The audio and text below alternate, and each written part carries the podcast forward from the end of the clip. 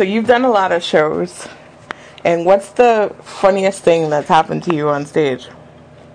Oh, man, I've done a couple funny things. You know, I've hit myself in the face with the microphone and, like, busted my whole face open, like I was bleeding. Oh, my God. It's not very funny, but, you know, um, you know, I, I've seen the guy fall. I mean, you know, I've, I've I put my phone on a monitor set and it moved, and I kind of rolled off it, you know. so so there were E R trips afterwards? No, no hospital trips, no hospital trips. You know, usually I'm a tough guy. I just... use some Neosporin, some Band-Aids, and, and get some butterfly stitches, and I still got a scar to remind me of what happened. Yeah, it's a, a battle wound? Oh, yeah, battle wounds. Gotta have the battle wounds. So what would someone be surprised to know about you?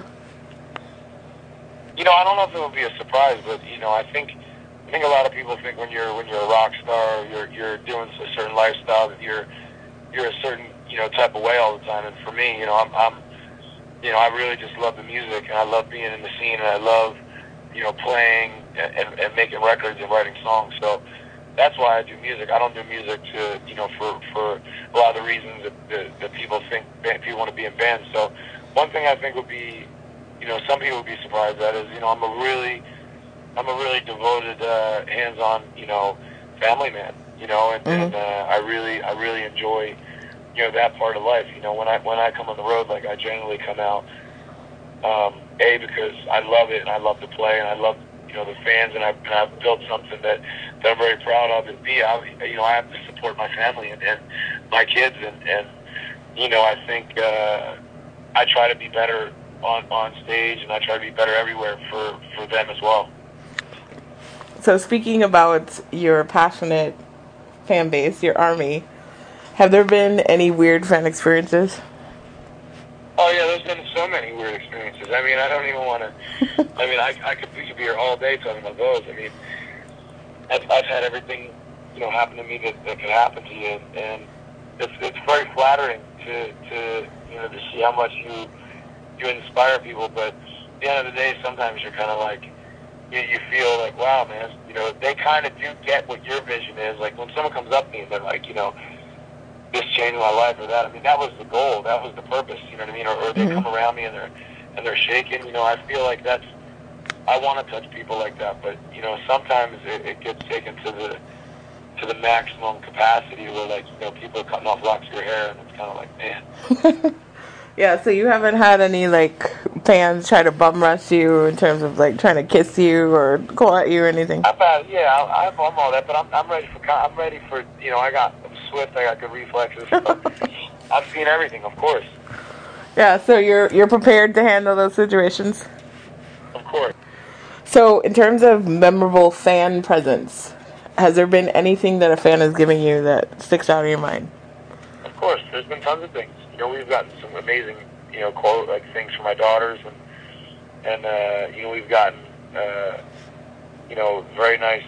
You know, uh, memorable things like, you know, someone knitted us a blanket, which was which was a lot of work they put into it. You know, there was a painting that someone put a lot of time into. People put time into drawings for us, and they write letters to us, and and those are the things I think that uh, you know, we really appreciate. You know, it's like every now and then you'll get people who bring us whiskey and Patron and all those things, but those, you know, sometimes that's just what people think.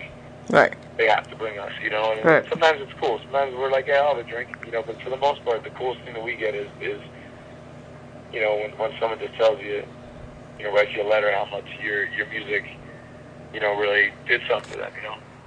So who came up with the unique presents, you know, and, and gifts that people can buy in Pledge Music, such as, you know, playing golf and going go-karting? I just think we thought what would be fun. You know what I mean? Like, yeah. We're fun. We're fun dudes, and, and I think that's what makes uh, us another, adds another badass factor to us. You know, we're we're we're we're fun guys. You know, we're fun to be around, and, and you know, that's why when people come out to shows, you know, not only is the stage experience fun, but the whole room is has like a fun vibe because we're we're you know we're, we facilitate times all over the country every night. Mm-hmm. You know what I mean? And, and you know, uh, we just saw the things that we liked, man. We like to play golf. We like to do go-karts. We like to do all that stuff. We're we're a fun group of dudes. And I think the fans appreciate it because it means that you're approachable. Of course. You gotta be. Right. So, in terms of your twenty fifteen plans, what's on the agenda after...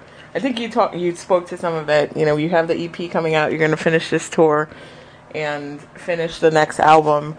Are there future p- touring plans, like in the fall? Yeah, we're, we're gonna we're gonna headline in, in uh, you know, in June, July, and you know, we're gonna bring some bands out, and we're gonna make sure we hit all the places in the United States that have been giving us love, and we're gonna put on a great headlining show. It's gonna be, uh, you know, a very exciting time for us.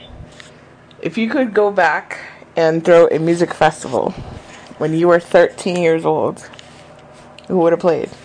Oh man, thirteen.